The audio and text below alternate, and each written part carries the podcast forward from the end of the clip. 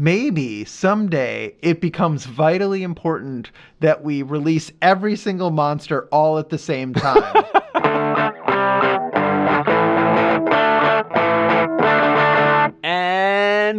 welcome back to another episode of Exposing Ourselves. I'm Travis Ritchie, and this is episode 47. This is the show where we expose each other to new things. Matt, a big music fan, will assign me one of his favorite music artists to listen to each week, and I, a movie buff, will give him one of my favorite films, and we come together on this very podcast to discuss it all. And with me, as always, is my very good friend, Matt Runquist. Hey Travis, how you doing? You know, I got to say before I get into what we listened to this week, Uh-huh. I sometimes regret committing to the Matt Runquist, right? There's times when feel I free to change it there's as, as- times as much as you want. when I just I don't want to do it, but I feel like committed to the bit now. So, No, anyways, I you know you will notice I do change up a little bit the way I do that whole intro, so you can feel free to change your thing. yeah, well, you're a better Try something performer. else. Do what have you got? What have you got from me? Try something else. and with me as always is my very good friend. Matt Matt Runquist. No, yeah, see, it just doesn't not- work. It just doesn't work. Yeah. You know, All I right. think I think I think maybe your what you might be bristling to is it maybe feels false to you. Like it feels like you're putting it on a little too much. But it's not false. I love seeing you, Travis, and I love chatting. I do love you. seeing you too. Yeah, but maybe so- it's the it's the mat. Maybe you feel that that is uh, insincere somehow. Oh, it's definitely In- not. inside. It's not at all insincere. Oh. All right, but you know what, Travis? This week Mm-hmm.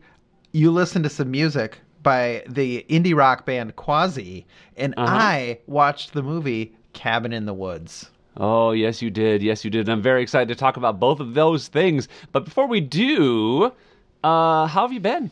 I've been real good. It was Thanksgiving week.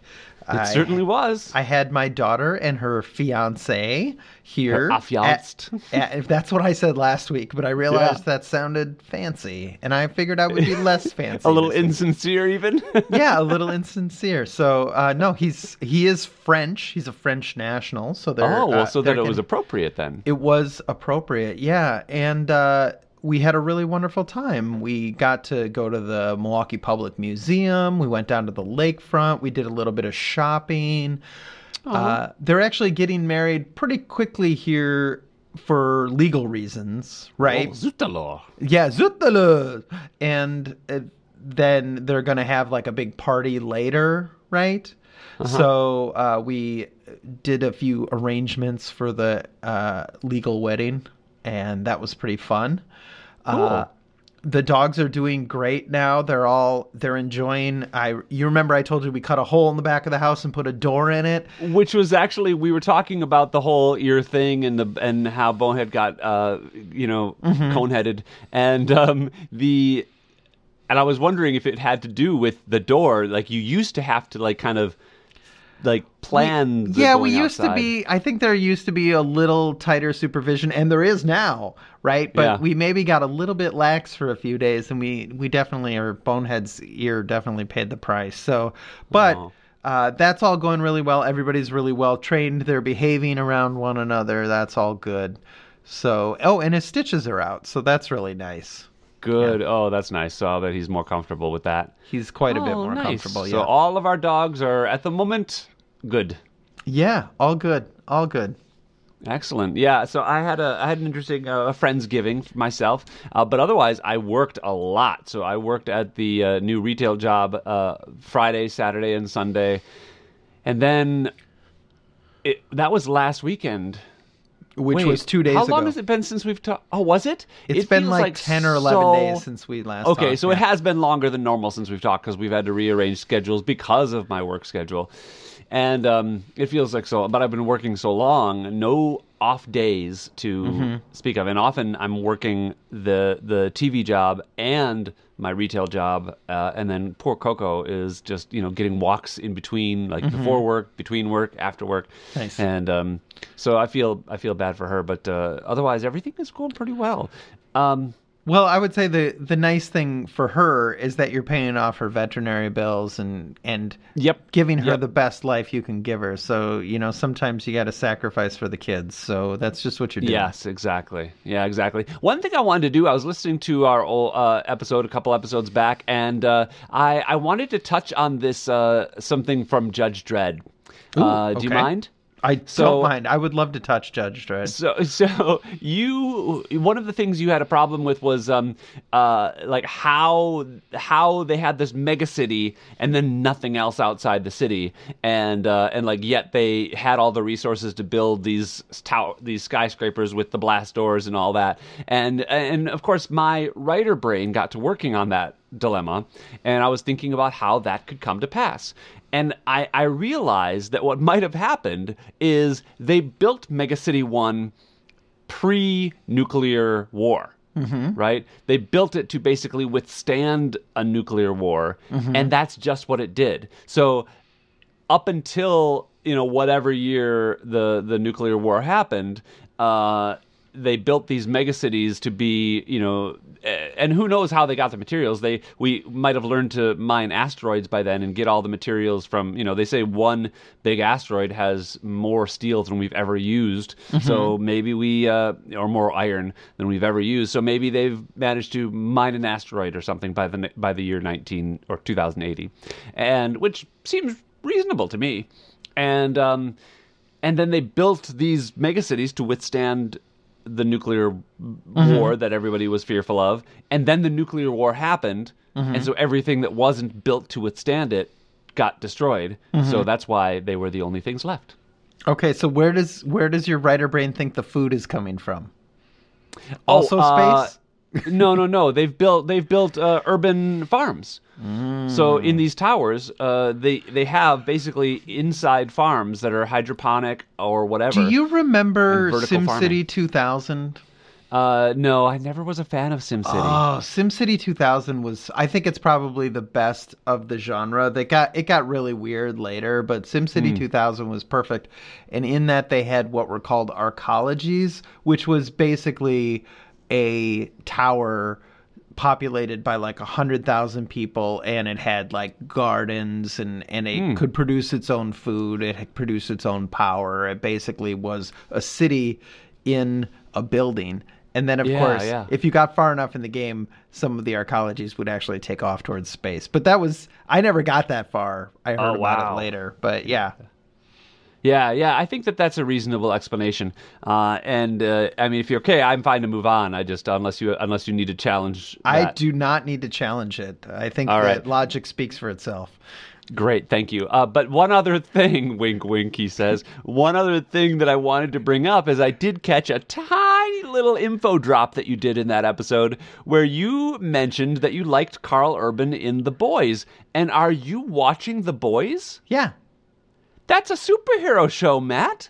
Yeah, I man, I this is I I don't understand why you think there's like this black and white line where I will just never ever enjoy a superhero thing and Your words, basically. You've you've made it you've made it abundantly clear that you don't like any superhero movies. it is no, that's not true. I liked Thor. Uh, I think it was Thor? Ragnar Thor Ragnarok. Oh, was that Ragnarok, the, the okay. first t- uh, The Taika first Taika Waititi, Waititi one? Yeah, yeah. And there was one other one I liked too, but clearly not well enough to remember what it was. But there's there's a few of them that I like, and I like some of the older ones. Right? I like the Tim Burton Batman. I like um, the Tim Burton Batman. Uh, Batman Returns. yeah, uh, Christopher Reeves and Superman. Like I like some of the older ones. Uh, Huh. I just don't Okay. really like what they've sort of evolved into. And I would say I the bo- the boys is uh, an action horror uh, show that has superheroes in it. I would But not. it's also so violent and gory. Like I, I would have thought that that would turn you off. I like the boys, kind. I mean, mostly. It's it's not a great show, but it's I enjoy it. yeah, I quite like. I quite like the boys. I think it's good. And I just I just finished watching Generation V and uh, and liked the first season of that kind of a lot. Yeah, I liked Generation V as well. Although I feel like I feel like there's a good potential for it to go off the rails in the second season. It felt Yeah. like they had a nice tight story this season, and I, I am a little concerned that they're like going to get renewed and not actually have a story to tell. Sure. Yep. That happens a lot. I, this, there was something that popped into the back of my brain when you said that as an example, but I can't remember what it was. Uh, but did you? Oh, do you watch? Uh, did you watch Invincible? I watched Invincible in the sense that it was on, but I was dozing off a lot. Amy Oh, liked it I- quite a bit. I really liked it better than The Boys. Yeah, I would I would say I'm I'm the reverse. I, Hmm. I Invincible was fine to me, but I preferred the boys. Interesting, interesting, interesting. Okay, well, uh, that's some good information for me to uh, to stick in my head and uh, carry forward. Uh, how would you like to get into the meat of the episode? Oh, well, I think we should definitely shake things up a bit and do the music first. Yeah, let's do the music first. Tell me about Quasi. Quasi What's the deal with them? Qua- Quasi is a indie rock band that was formed in the mid 90s. It is only two people, Sam Coomes who plays a Rocksichord, which is a keyboard that is supposed to sound like an electric guitar, but really kind of has its own vibe, and uh, his ex-wife Janet Weiss, who is a fantastic drummer. She's best known for being in the uh, Riot Grrrl punk band Sleater Kinney. This was sort of a side project for her, and now it's her main project because she left Sleater Kinney a few years ago and now Sleater Kinney is a two piece. Uh, they're an indie rock band, but obviously they sound quite a bit different than a lot of them. And then the other big appeal of this music to me is the lyrics. He's a Sam Coomes is a wonderful storyteller. He has really clever ways of talking about the world as it is, the world as it could be, and also just talking about sort of the difficulty of life, I guess. I, I would say sort of the modern condition he comments on a lot. And I really enjoy it. Fairly, uh, uh, uh, oftentimes very up to date. Yeah. Like, you know, he's talking about uh, doom scrolling and, and, and being on social media and TikToks and stuff Mm-hmm. yeah, like that. so- it, that's actually one of the reasons that I wanted to make sure that I gave you a playlist. And so I actually think that Quasi is best experienced through entire albums, but I wanted to make sure that I got some of those recent songs on here so that you could hear they really do, you know, cover recent topics.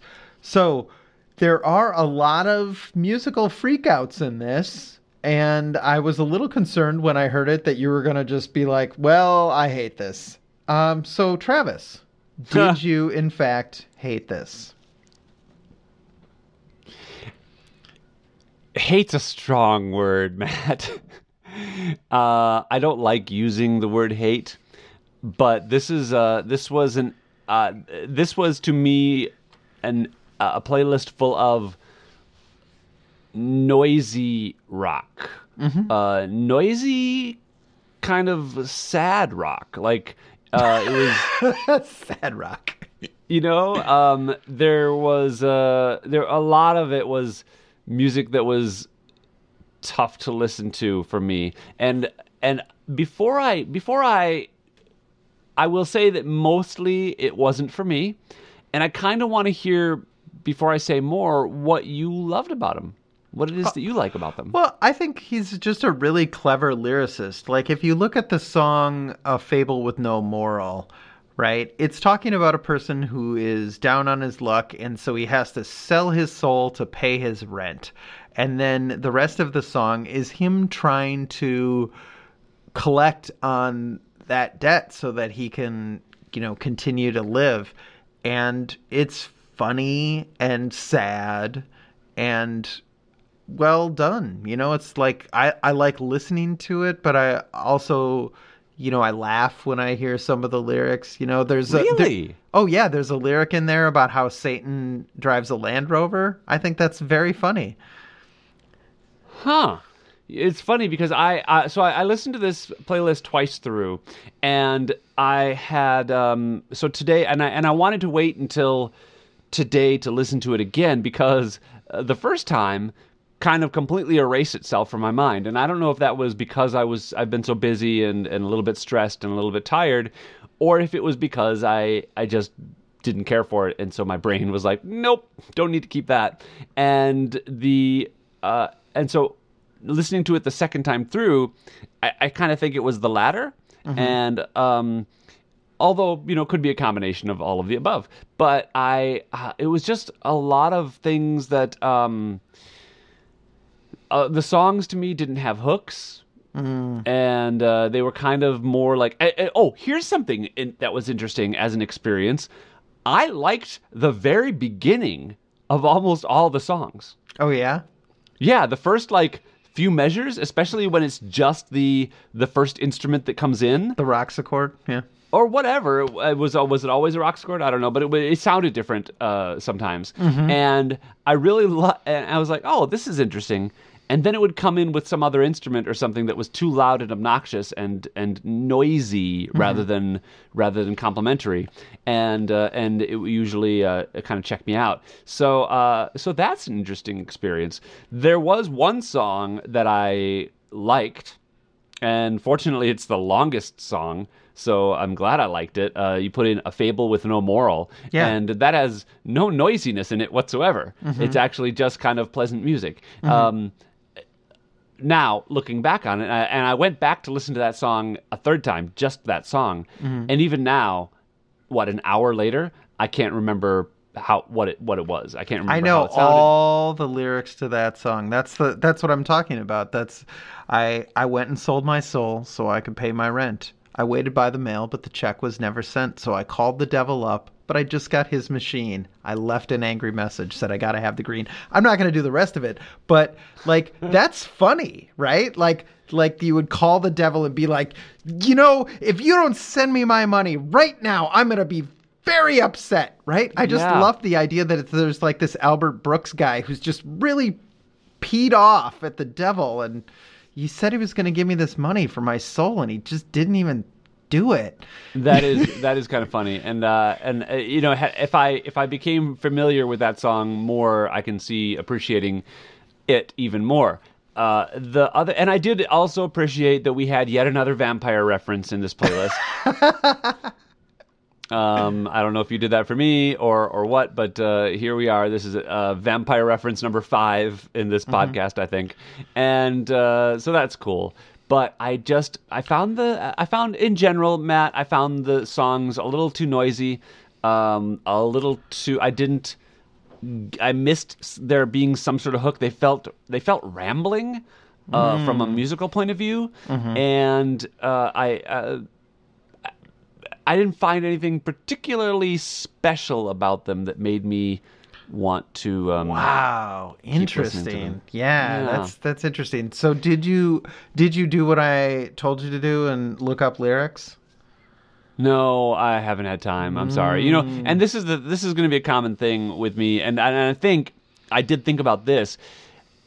This band, especially this playlist, I can see young straight boys listening to this, probably white boys playing, listening to this song in a club, uh, listening to this band play music, and having a great time doing it.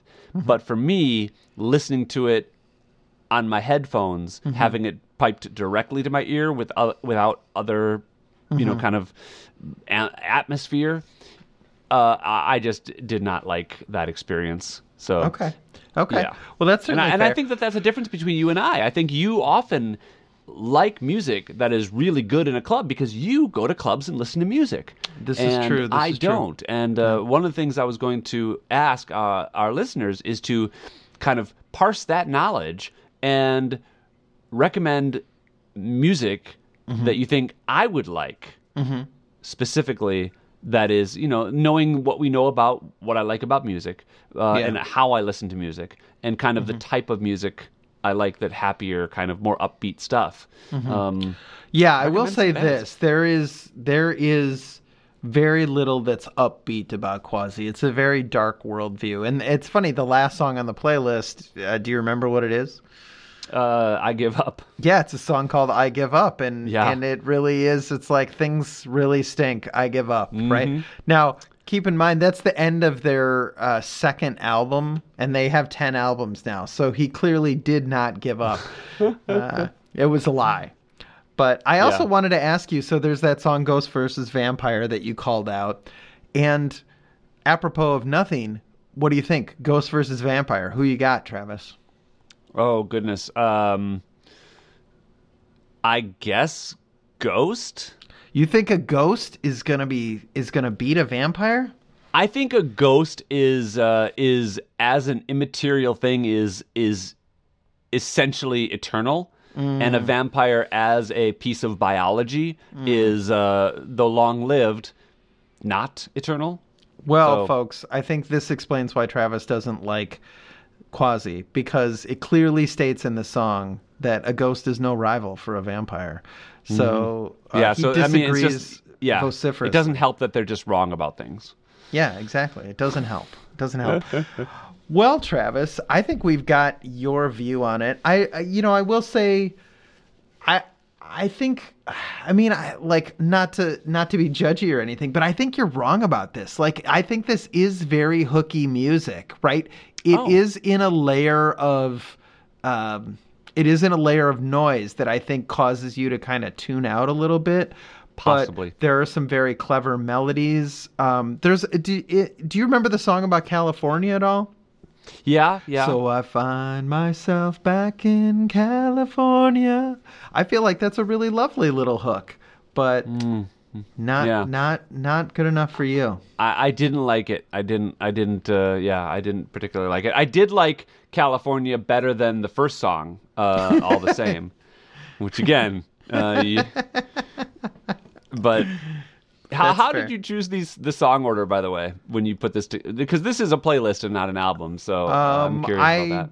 Did try. So all the same is, I I guess one of my favorite of their songs, Mm-hmm. and uh, it's an album opener. So I felt like Okay. it, it does. Somebody you know, had already sort of argued that it belonged first. yeah, that it belongs first, and so I threw that one on there. Uh, California is probably their biggest biggest radio hit, which is to say, I heard it on the college radio station when I was. You know what's college. funny is I did find it slightly familiar, like I had probably heard it before, and I don't know where I might have done. Maybe in your room, in-. Maybe back in my in dorm college. room. Yeah, maybe in my dorm. How about room. that? That'd be interesting. Yeah. uh, yeah, but uh, yeah, if um, you, by the way, uh, listeners can find the playlists in the uh, in the show notes. If you would like to check out any of the music, you can always go to the show notes to listen to the music that we're listening to. You sure can.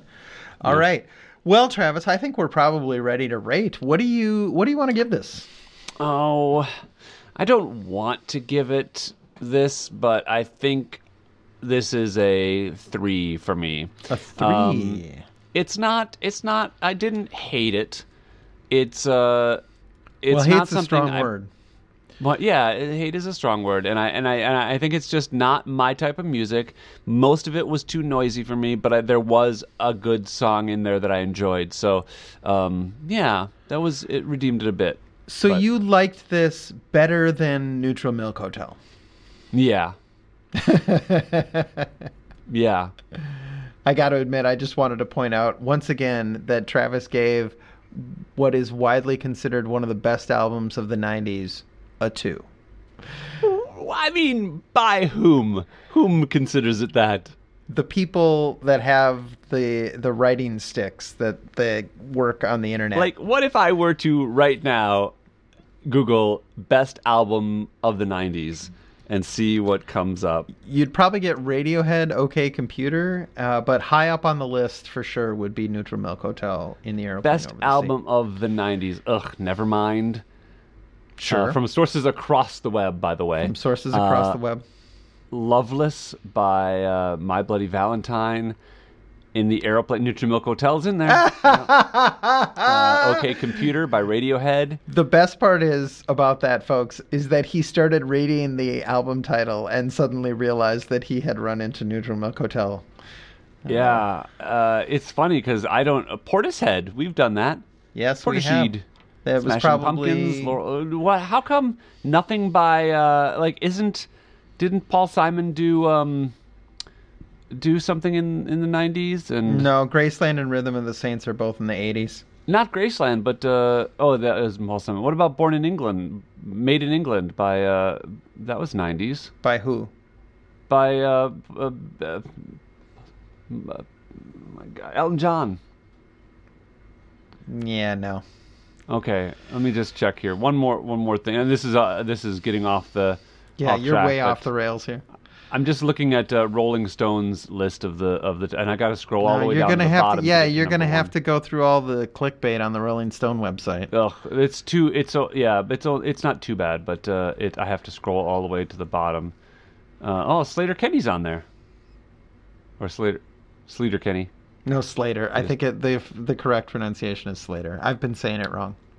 I uh, okay. Nirvana is their best album of the '90s. Huh. Dr. Dre. Wow. Radiohead. Have Oh, yeah, they just- Radiohead. They actually just updated this recently. Oh Uh, really? we listened to OK Computer, yeah. Uh, yeah, that's that's, episode that's twenty number or 30. three on their list. Mm-hmm. Yeah, and then uh, and then you too, Achtung Baby. That's fair. Huh, interesting. I don't think I've, I've maybe heard a couple songs from there, probably, but uh, I'm not super familiar with U2 either. All right. Well, okay, Well, you've got my anyways- rating. What's yours? My rating uh, for Quasi is an eight. I really love Quasi. I've got uh, a few of their albums. Uh, Field Studies and Featuring Birds are two of my favorite albums. Uh, this playlist is really good. It's yeah, it's way up there for me. It's an eight. Nice, nice. I like it. I like that we. I like that we disagree a bit. I would love to get. I. I think one of the things we've learned from this year is that uh, we have very different tastes in music.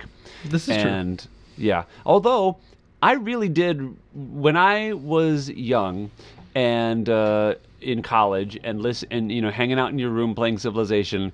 You exposed me to a band called the Vaselines, and uh, Hmm. I have loved that album uh, for most of my. I mean, I, I don't listen to it often, but I do occasionally listen to Mm-hmm. it, and so you know, that's something I never would have listened to had not been for you. So, And you I know who that. introduced me to that? Uh, my dad? No, Kurt Oh. Cobain. Who? No. Yes, Kurt Cobain. In person? No. Did Kurt you Cobain- Kurt Cobain have a podcast? No, Kurt Cobain 90s? was a huge fan of the Vaselines, and he covered several of their songs on uh, their sort of rarities album, B-sides and Oh. rarities album called Incesticide that came out between Nevermind and In Utero. Interesting. And- Was one of them? Uh, you think you're a man, but you're Yes. only a boy. I'll bet. Yeah, that makes sense. Cool. Nice. Yeah. Well, uh, you know what? I've never really listened to uh, Nevermind. Uh, I probably know the one one of the songs from it. Uh, You do probably know one of the songs. Yeah. Yeah. Yeah. Don't understand the words. Yeah. Um, Yeah. I guess I don't. You don't need to assign me that. I think I know I'm how I would probably rate that. that. Yeah, yeah. I, I'm not going to assign you. Never mind. Um, Great. Anyways, well, Travis, I think we should get on to the movie here. Uh, tell me about Cabin in the Woods. Uh, Cabin in the Woods is a, an interesting movie. It is a uh, it's a 2011 science fiction comedy horror. Uh, it was directed by Drew Goddard, who was a it was his directorial debut. Uh, it was written by him and Joss Whedon and produced by Joss Whedon. The two of them worked together on Buffy the Vampire Slayer a lot, and so it has a it has that very Buffy-esque vibe as far as the dialogue, and it's it's very pithy, quippy dialogue. But this movie has a bunch of stuff that I really love, and a couple like two things that I that I one failing and one thing that I hate, right? and so it's an interesting it's an interesting mix of things for me, and uh, the but I want to, you to experience it and uh, and have us get a chance to talk about it. But uh, other, it, starred Chris Hemsworth as uh, one of the one of the hapless teens who go to the cabin in the woods, and uh, Fran Kranz, who I mentioned last week, he was from a show called Dollhouse, which I really like. I also happened to have met him at uh, Acme Comedy Theater when I was there, um, and also Richard Jenkins and Bradley Whitford as kind of a pair uh, in this movie, and I I yeah, I don't know. I, I really like a lot about this movie. Uh, I guess I can tell you more about what it is, or do you want to talk about it, or or how do you want to approach this? No, let's. I'll start talking about it. So, the thing, I for one thing, I thought this movie was more recent than 2012. I right? It feels like it should be 2011. Well, uh, 2011, 10, yeah. and I remember hearing about it at the time it came out and being like, "Oh, it's a deconstruction of horror movies," and I don't care about deconstructions of horror movies because I was not a horror fan at the time. I wasn't even really a movie fan at the time, and so it was always uh, pretty low on my list. And of course, I had seen. Now, is this before or after the Avengers? This was before the Avengers. Okay. So I did see the Avengers, which everybody, like they do every year, they were like, it's the best superhero movie of all time. And this is back when I was still giving superhero movies a chance. And so I saw the Avengers and I really hated it. And I was like, okay. Wow, you really hated the Avengers? Yeah, it was boring. I didn't like it. Interesting. Okay. Um, and so, uh, yeah, so again, that didn't make me want to watch this movie. But uh, this is a really, really interesting film because it obviously starts with like a classic horror movie setup. Five kids go up into the mountains to a cabin for the weekend, and bad stuff happens. And almost immediately, you're thrown into this world where something is going on that's more than that, and you don't know quite what it is. And I remember saying to my wife about 25 minutes into this movie, this how I feel about this movie is all going to depend on the payoff, Mm. right? Like, is this worth? Is the explanation for these sort of weird scenes gonna pay off and make sense? And Yeah, and is it and, gonna be and we can good? we can set up for for those who haven't seen this movie, like my mom. You're probably not going to watch it, but you can know that the setup is that there is a organization that is basically setting up these kids as sacrifices in order to keep the old gods at bay. You know, who are who threaten to destroy the world, and that's it's kind of a human sacrifice story, but like little subsets of organizations from different places around the country all do a sacrifice a year in order to keep the gods at bay. And only one of them has to work. And the stakes of this movie is that every one of them has failed this year. And our group here in the US is the last uh, is the last group, so they have to succeed in, in sacrificing these kids, and um and so you get to see the kind of the behind the scenes of how they push these kids to the cabin and set them up in the cabin to make bad decisions and to be uh, to essentially deserve to be sacrificed. Like they they have to the kids have to make choices morally corrupt choices in order to deserve being sacrificed. It's it's it's weird, but anyway, that's the setup. That's the real like weird setup of this story. Well, that's Uh, that's the payoff actually, and I feel like yeah, okay, that I like I was on board with that. That was really good. Uh, the old gods are gonna wake up if we don't uh, if we don't successfully sacrifice these kids. Um, so the movie was really good. Uh, you you know it plays with the ideas of the different characters and the roles that they have that are sort of iconic and the fact that different cultures have different roles sort of like there's there's very famously a Japanese site that is also trying to sacrifice a, a bunch of people but they're totally different from the people that the Americans sacrifice and this is Yeah. kind of a reference to the difference in horror films, the horror genre in Japan and the US. And I thought that was Yeah. very clever. The idea that there are certain rules that you have to follow in terms of the sacrifice, but also that they are culturally specific was really clever and interesting to me. Yeah, yeah. And also the kids choose in our culture for some reason the kids choose the form of their sacrifice like it, they choose the form of the monster that's going to sacri- that, that's going to kill mm-hmm. them. Somehow Yeah. like they go into the basement of the cabin and there's all these relics and whichever one they end up choosing that's how they end up dying. Yeah, it's almost like a Hellraiser situation where you're having like there's something that you're drawn to, and then that ends up being your downfall, right? Well, there was actually the Hellraiser uh, reference. Uh, they had a ball instead of a cube that was essentially the same thing as the uh, the puzzle box in Hellraiser. Yeah, yeah, I know. Know. well, I well, and obviously you noticed the uh, the demon guy character with the the buzzsaw blades in his head. Yeah. right? Yeah. So this, it's really, I mean, it's all just really well done. Uh, It's pretty well put together. I did have like one really. So you know me, I love to nitpick these things. Yeah, let's nitpick And because I have a couple myself. the nit that I have to pick is the idea that there's a guard station that has a big red button that says do not touch on it. It doesn't really say do not touch. It says like release all the monsters. And I'm trying to think of when you're building this facility filled with mythological monsters that think you've it says captured. purge on it, right? It says purge on it, yeah. And you're building this facility and you're like, what if maybe someday it becomes vitally important that we release every single monster all at the same time. Just right in right into our facility. Like not even out onto the into the earth or into the area where the cabin is. We're just gonna we're just gonna release them all right here.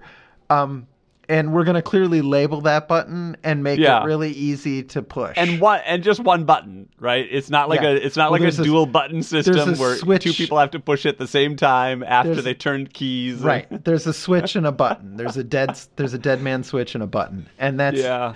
Yeah. So that I that I think really bothered me. But one of the reasons it bothered me is because the movie plays by its own rules all the rest of the time. It really does like play fair with the situation. And so to have that be like, "Oh, you wrote yourself into a corner and this is how you wrote yourself out of it." felt Yeah. like such a like such a lazy cheat, right? It, that's interesting because I, I hadn't ever thought about that particular thing, but you are absolutely right. Uh, to me, from a from a writing standpoint, it's just fulfilling the Chekhov's gun problem, where you see all these, and as a viewer, it's just super satisfying to see them all in action. Uh, Yeah. But you are absolutely right; it doesn't really make sense for that button to exist uh, in in this world. Uh, there are a couple other things that I had issues with, like how does that force field through the canyon work exactly? Like how? Well, they invented that. Yeah, they invented a whatever device. Uh, thank Yeah. you. Uh, Yeah. And then. Uh, so I get I get that. That's even not one of my problems. I can I can accept that in this world where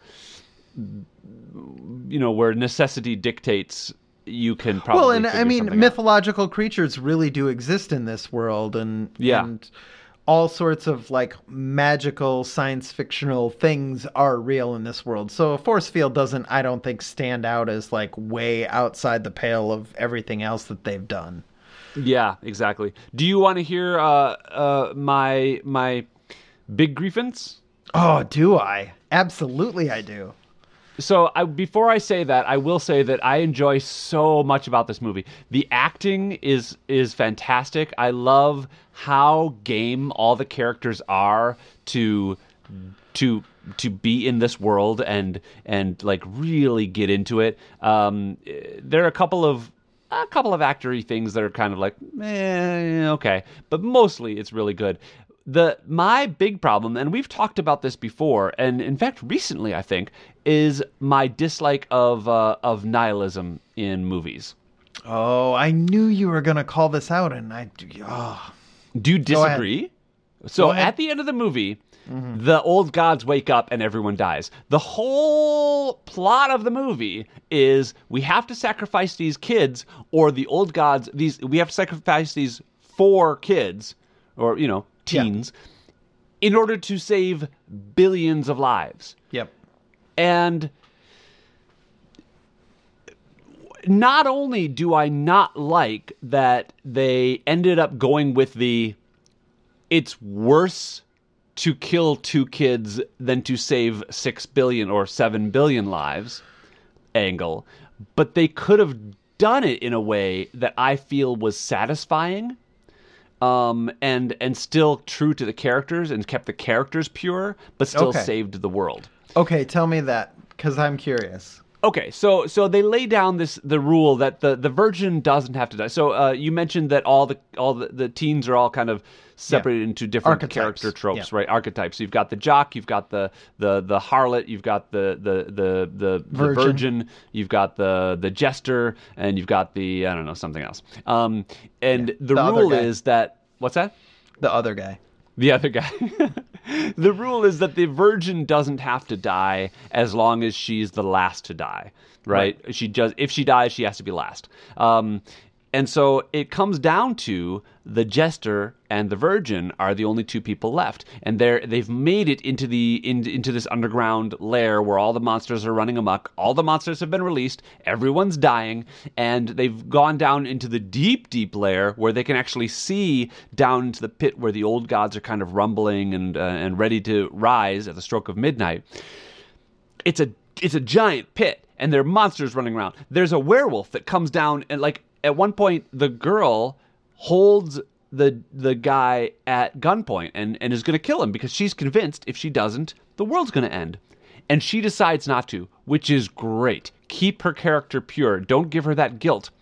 But I think it would have been perfectly fine to have one of those bat creatures fly in and knock the jester guy off into the pit and like Mm. like have us have a denouement where they're like, "Wow, thanks for not killing me." Uh, you know, I, get- I I I think I agree that it's better that you know we not play this game and let and let six billion people die. And uh, because as soon as they say that, it makes them culpable, and that's their sin, and then they can die satisfyingly. Uh, or just the one guy, just just the jester, off into the pit and uh, and dies, and then the world is saved. She's left with the guilt that she would have killed him, or she was going to kill him, but also didn't kill him, and so she would have been willing to sacrifice everybody. So every person she sees in the world from now on, she essentially was willing to kill that person. I think that's a better ending than telling the viewer essentially that they're not worth saving.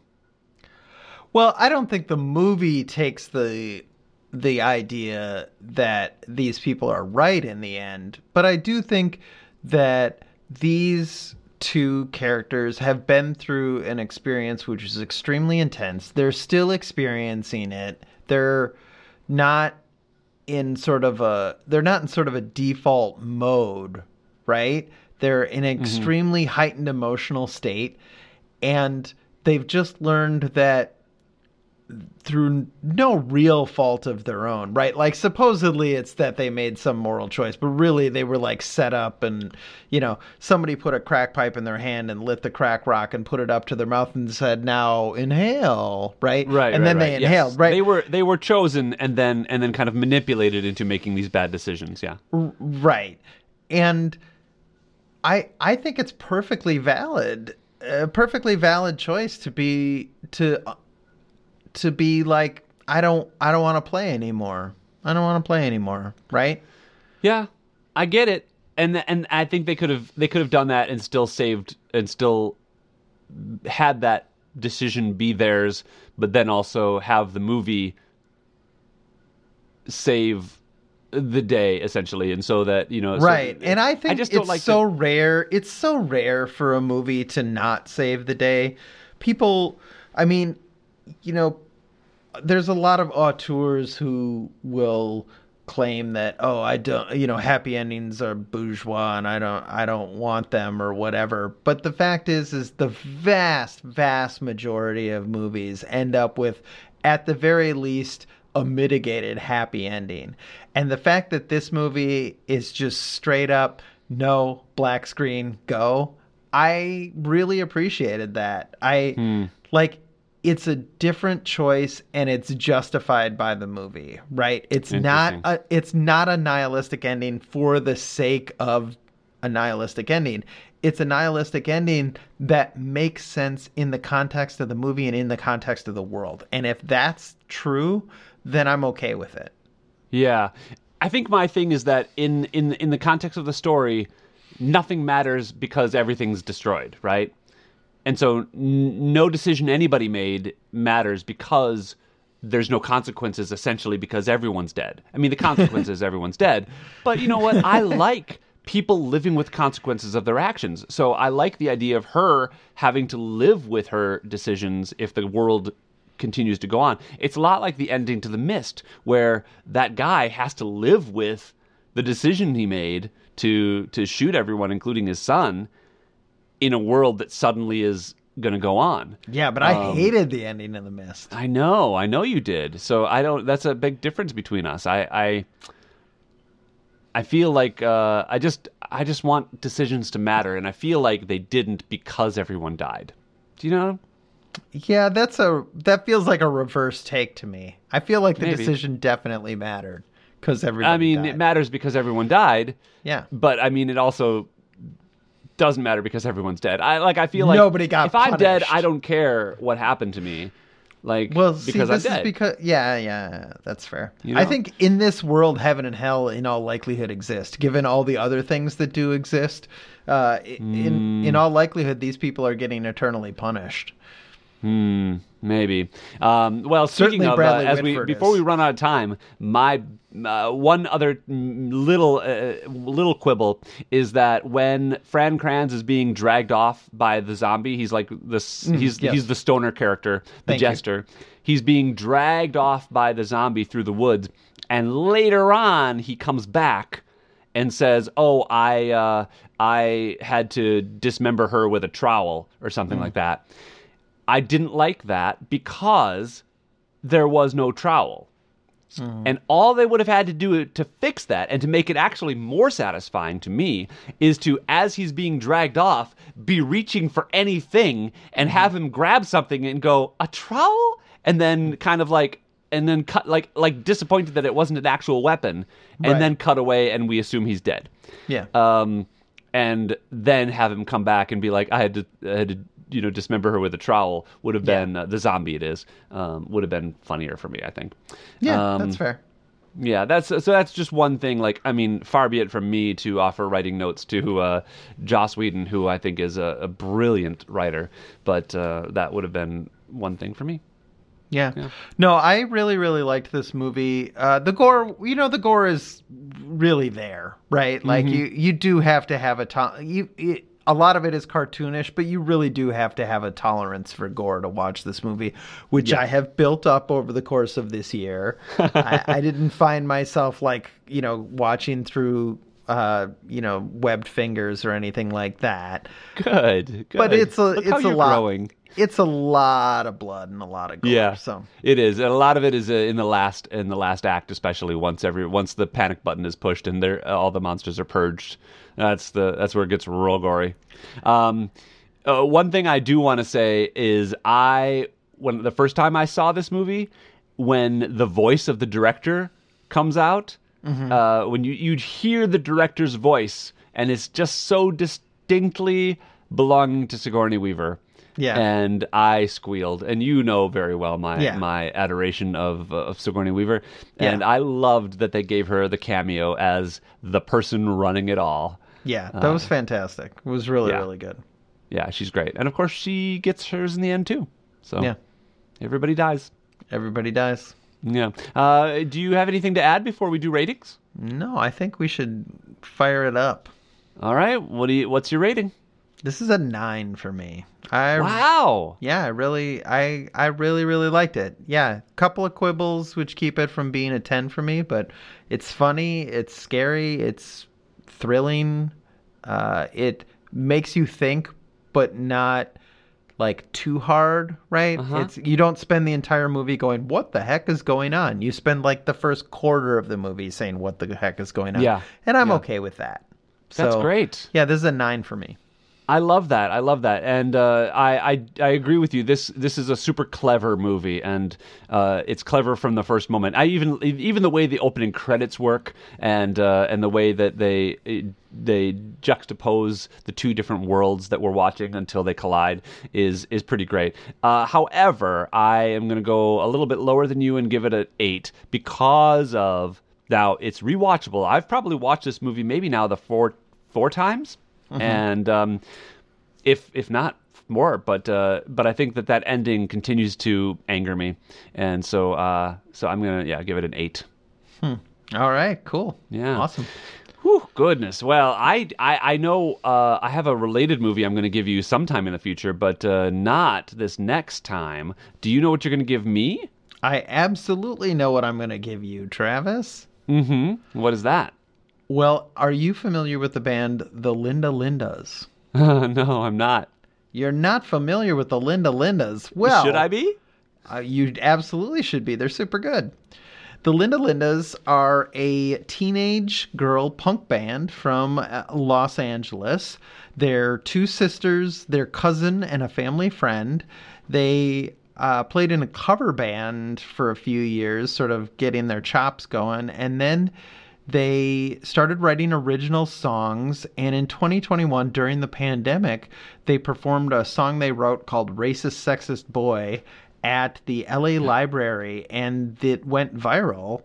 And they became, I, I wouldn't say super popular, but very popular. They've released their debut album. It's what the playlist is this week is their debut album. Ooh. And they've actually toured they toured with uh, Paramore this year, who we have discussed Yep, yep. on a big arena tour. And then next summer they're coming back to Milwaukee in support of Green Day, which is just like they are they are playing some huge, huge shows for a bunch of, you know, I think they must be like 15 or 16 now, maybe 17. Wow. Very, very young kids. oh So, wow, I didn't realize that. That's that's pretty cool. I mean, yeah, it is really cool. I- would say this is straight ahead. I, some people call it garage punk or pop. I wouldn't say it's quite pop punk, but it's got pop elements to it. Uh, but you don't really like punk most of the time. But I think you might like this. Okay. All right. so, Well, I am uh, anxious to try it out as always. yeah, the, I think the future of music is in good hands with these young women. Oh, that's so cool. I, I'm actually really excited to hear something that's essentially brand new and uh, and a little bit undiscovered. Yeah. I mean, undiscovered by me at least. I was going to say it's undiscovered by you. They have like 50,000 subscribers on mu- YouTube Music. They're Okay, they're yeah. They're That's- actually that's cool. I, I've almost got fifty thousand subscribers. Just take away a zero, and we're there.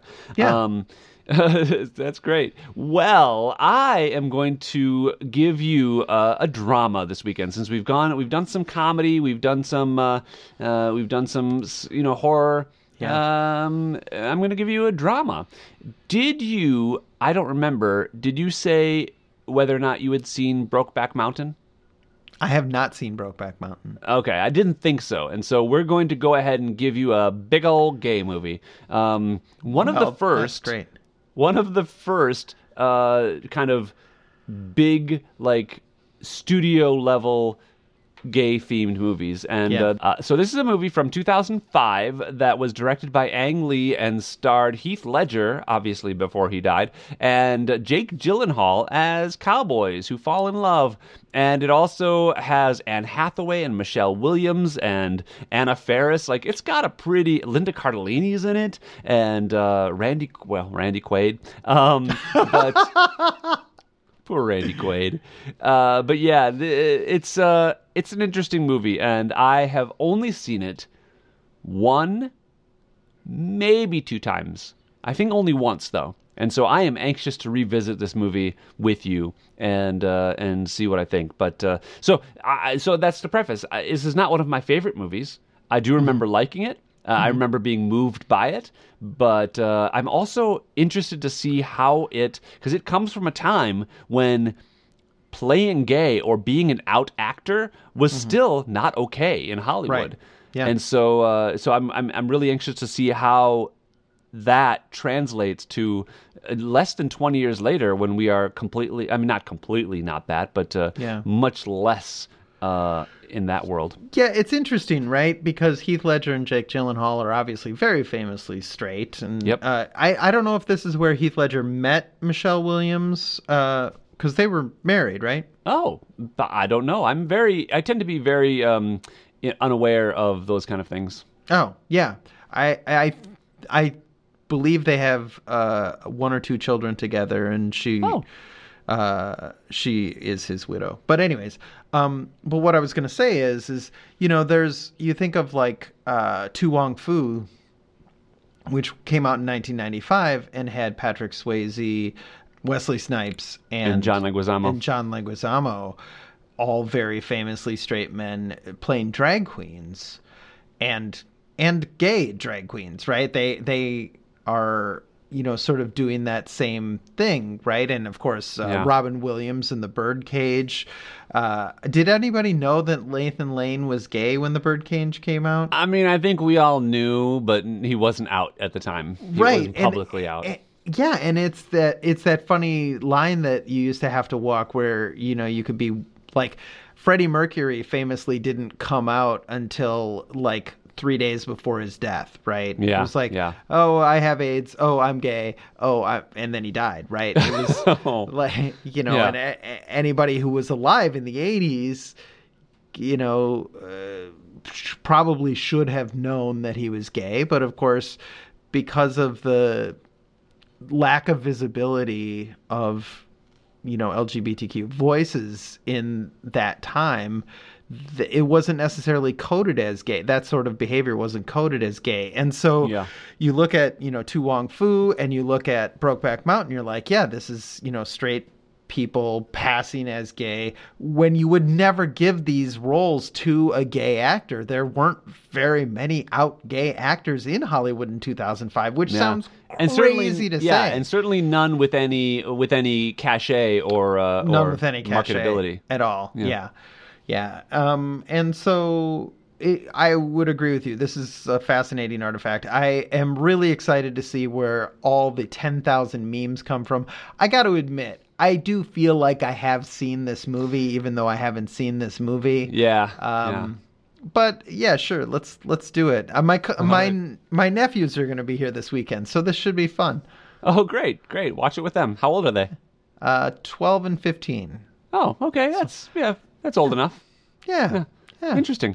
Well, uh, I'm excited to talk to you about it and revisit it myself. So that's great. Uh, if you, the viewer or listener of this podcast, would like to uh, uh, listen or watch along with us, feel free and then let us know what you think by writing us an email to exposingourselvespodcast at gmail.com or finding us on Facebook at Exposing Ourselves. And uh, do us a big favor, would you? And go to the wherever you're listening to this podcast, uh, scroll down to the bottom of the podcast page and uh, rate us. All right, we actually got a very good rating uh, Nice. recently that I was happy to see, and uh, we were uh, someone who I didn't know rated Was it us, uh, 10 five stars? stars. Oh, No, it five was stars. five. It's a five star rating on Apple Podcast, but uh, they rated us five stars and left a very good comment, and uh, so I do read those. And incidentally, we actually did get an email. Uh, if we have time to address it from Kevin Yeah, Novacek about the Oh, Phoenix good. episode. Oh, yeah. good. He says uh, he says there was we didn't post on the Facebook page, so he was he just wanted to send an email. Uh, and uh, Travis asked about similar artists, and he saw Phoenix live when they toured this album that we listened to, and Two Door Cinema Club was supposed to open. The lead singer was sick, so the local band filled in, and they are definitely a great band worth listening to. I first heard of Phoenix when the prior album came out. Uh, he heard it in Urban Outfitters of all places. Uh, now, what's funny is I don't know if he's recommending Two Door Cinema Club or the leads or the band that filled in for them. Okay. or is he saying the lead singer of phoenix was sick and so two door cinema club filled in for phoenix? I don't know. But do you know two door cinema club I've heard of them and I've heard a couple of their songs, but I'm not familiar. All right, maybe uh, check them out and see if you think uh, they're worth recommending. Uh, Yeah. And uh, he has not seen Dredd, but some of the descriptions reminded him of Snowpiercer, which is a movie you should watch, and I definitely will put that on the list. Have you seen Snowper- Snowpiercer? I have not seen Snorper Surprise. Snorper, Snorpiercer. Uh, yeah, Snowpiercer. Snowpiercer is uh, is very good. And then uh, he mentioned that the Phoenixes had a connection to Sofia Coppola and the movie The Virgin Suicides, which I might be interested in, uh, but he is wrong. I am not at all interested in that fact.